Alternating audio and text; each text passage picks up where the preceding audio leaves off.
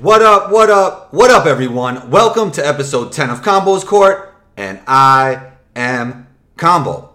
Go grab yourself some BodyArmor, tell them Combo sent you. Today's show, special guest, Mr. Foamer Simpson, is in the building. Foamy has built one of the largest YouTube channels for sneaker content. He also happens to be my prep school roommate. We took a stroll down memory lane. It was a great convo to have, a lot of great memories, and I'm glad you guys will be able to listen in. Let me know what you think. It would mean the world to me if you share this episode on your social media platforms. Follow me on IG at 12combo. That's O N E T W O C O M B O. Follow Foamy on Instagram at Mr. Foamer Simpson. That's M R F O A M E R S I M P S O N. Let's get into it.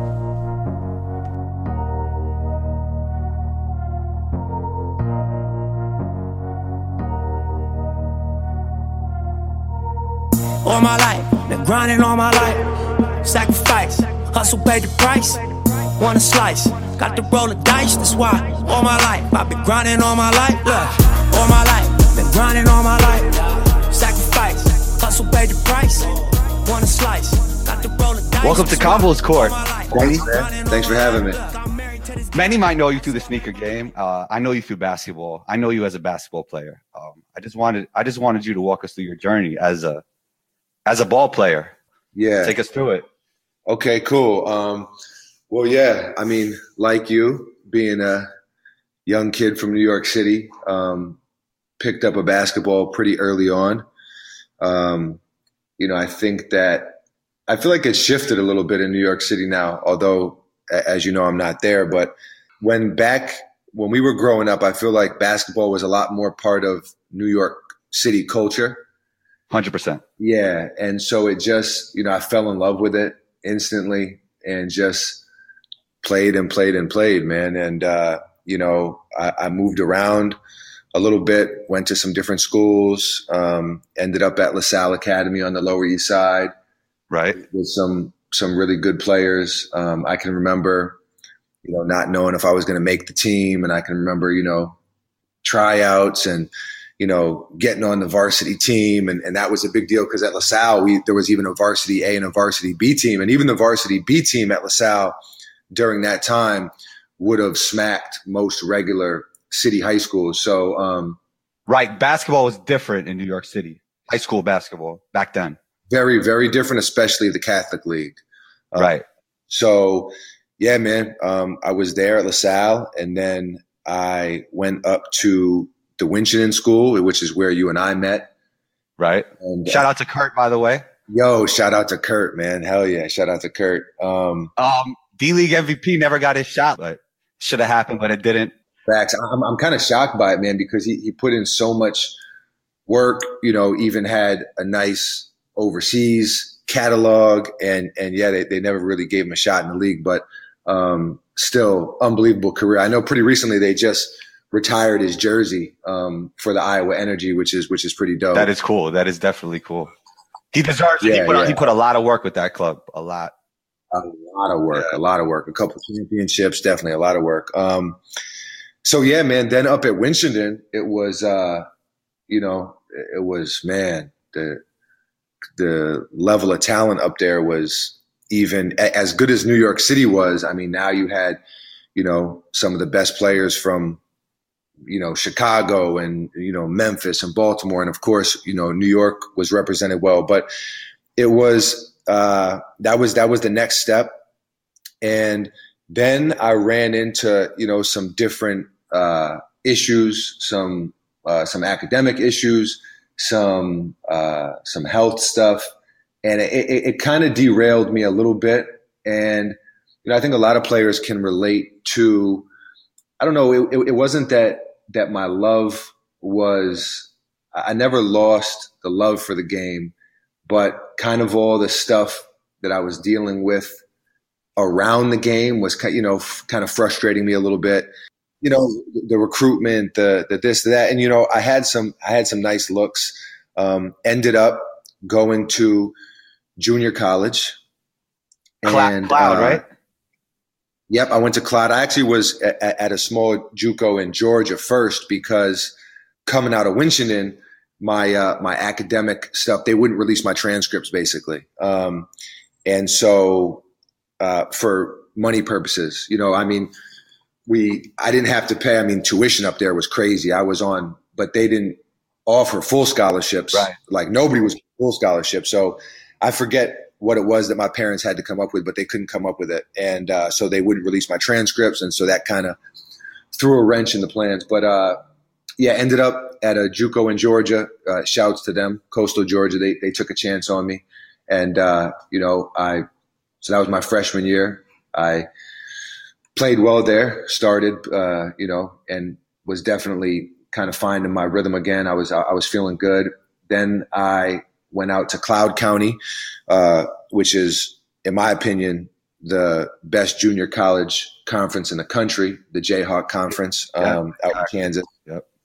And uh, and we actually won the uh, conference outright during the regular season, um, and then lost in the uh, in the tournament uh, before Hutch. We lost in the conference uh, tournament to Independence, which is on the other side. They had some New York City guys. A guy named uh, uh, man, I can't remember right. names, but there was a couple New right. What, what people should understand is that that level of JUCO is Division One level basketball, pretty much. A- a- absolutely, yeah. absolutely. Yeah. So so much so that so well, I, I, guess I'll get to that. I I, I started. Um, I committed to Youngstown State, and again, kind of got hit with some issues. Um, that first school that I was at, some of the classes I took weren't credited, and, and, and there were some issues where I didn't. I basically wasn't eligible to go Division One. Uh, Youngstown State appealed it, and NCAA was like, "Nah, not happening."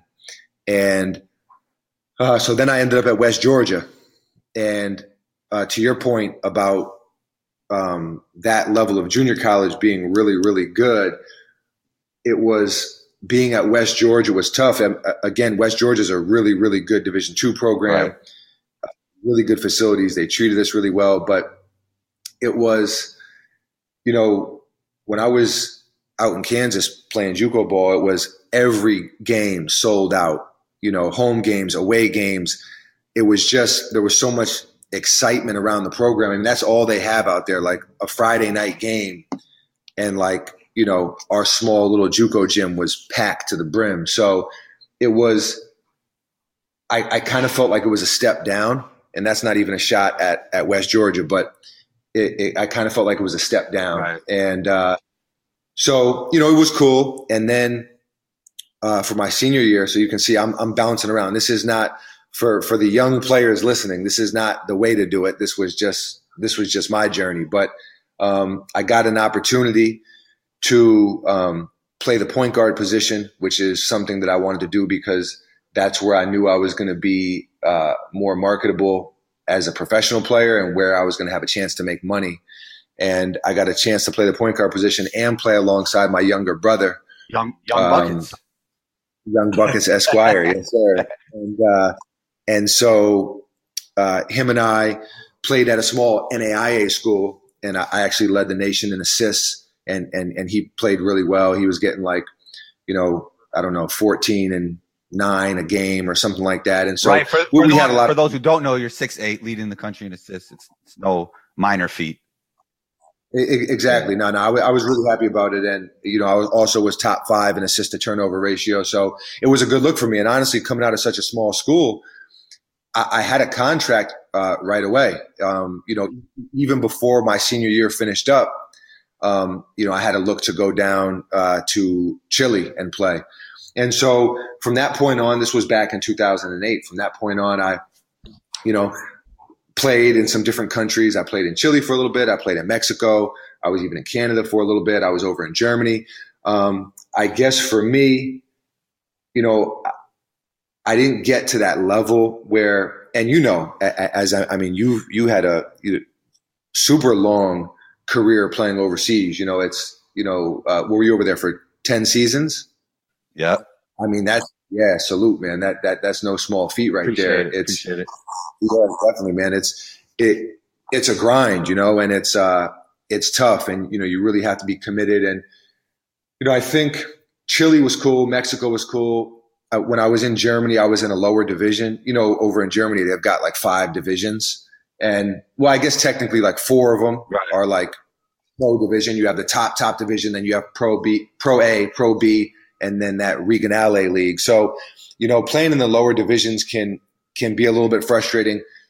For me, it just wasn't a high enough level. There wasn't really any money there. It was, you know, me, me and you both gym rats. oh, oh, super OD. And, and, I can remember, yo, know, you remember at Winchendon when we would prop the door open and, and sneak back in at night. I mean, we used to, we used we used to, to do ball handling drills in the rain. We used to go in the snow. Yo, it's crazy because you were actually the only person I ever met that worked harder than even I did as far as like you know, you put me on to a lot of that stuff, like the two ball stuff. Like I was always down to play. I was always down to get shots up. But as far as like really working on the ball handling and a lot of the almost like the the I guess like the pistol Pete type stuff. Right. Yes. Yes. It, it, was really, it was really you who put me on to a lot of that. But um, so yeah, man, it was I was I was frustrated. I was over in Germany. You know, my body. I was I was having you know some some injury type stuff, some nagging stuff, you know, some knee. One thing about that league, I had a friend that actually shout out to Average, who averaged he actually averaged 50 in that league in one of those regionals. Not sure if it was the exact same one, but they, you could really get pigeonholed in one of those leagues, no matter how good you are. You know, if you start there. 50? Wow, yo, salute to him. that, that, that. Yeah, he, it was on Eurobasket. He was the leading scorer in the world for any league. And like, he, he moved up a little bit, but he never like got a chance in Pro A or BBL. I think he's in a different country now. Uh, I think Finland if I'm not mistaken. But but I mean, he could play at that top level. They just they just say this is you. You are a Regionalliga player. Like they label you. You know what I mean? Exactly, exactly. And you know, it, and it can be tough. So it's and you know, man, when you're playing in the fourth division in Germany, the, the, the, the pay is not that good. The, you know, the living situations are, are far from lavish. You know, you know, t- to me, honestly, it, it kind of almost felt like AAU again, you know, Oh man, we just kind of you know getting on you know buses and going here and going there, and it, it just wasn't. Now I was able to practice with some higher division teams, and um, you know, so that was kind of a good look, I guess, but it just wasn't um, enough for me. And you know, the the like I said, the money was funny, and so I ended up just coming back, and and my knee was bothering me at the time, so then I had I ended up getting uh, knee surgery, and then you know, through the rehab and getting out of shape.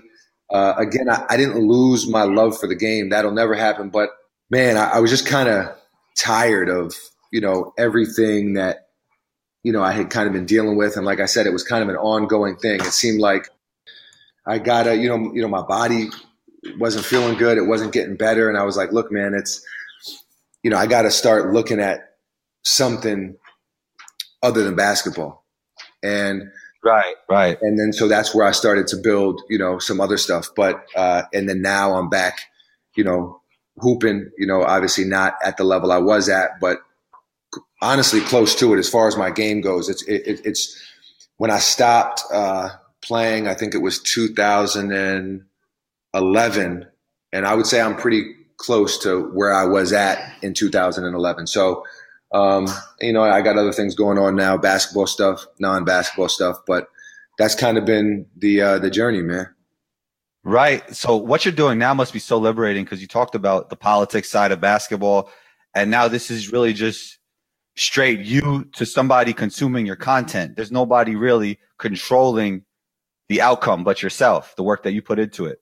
That must be really liberating for you. Where you, you man, it's uh, I actually never even thought about that, but that what you just said is exactly how I feel. It's, you know, as a basketball player, you know, it, it's so frustrating having to deal with a bogus coach or, you know, teammates who go nutty. Like, you know, it's just, there's, in sports and in basketball, there feels like there's so much that you kind of can't control.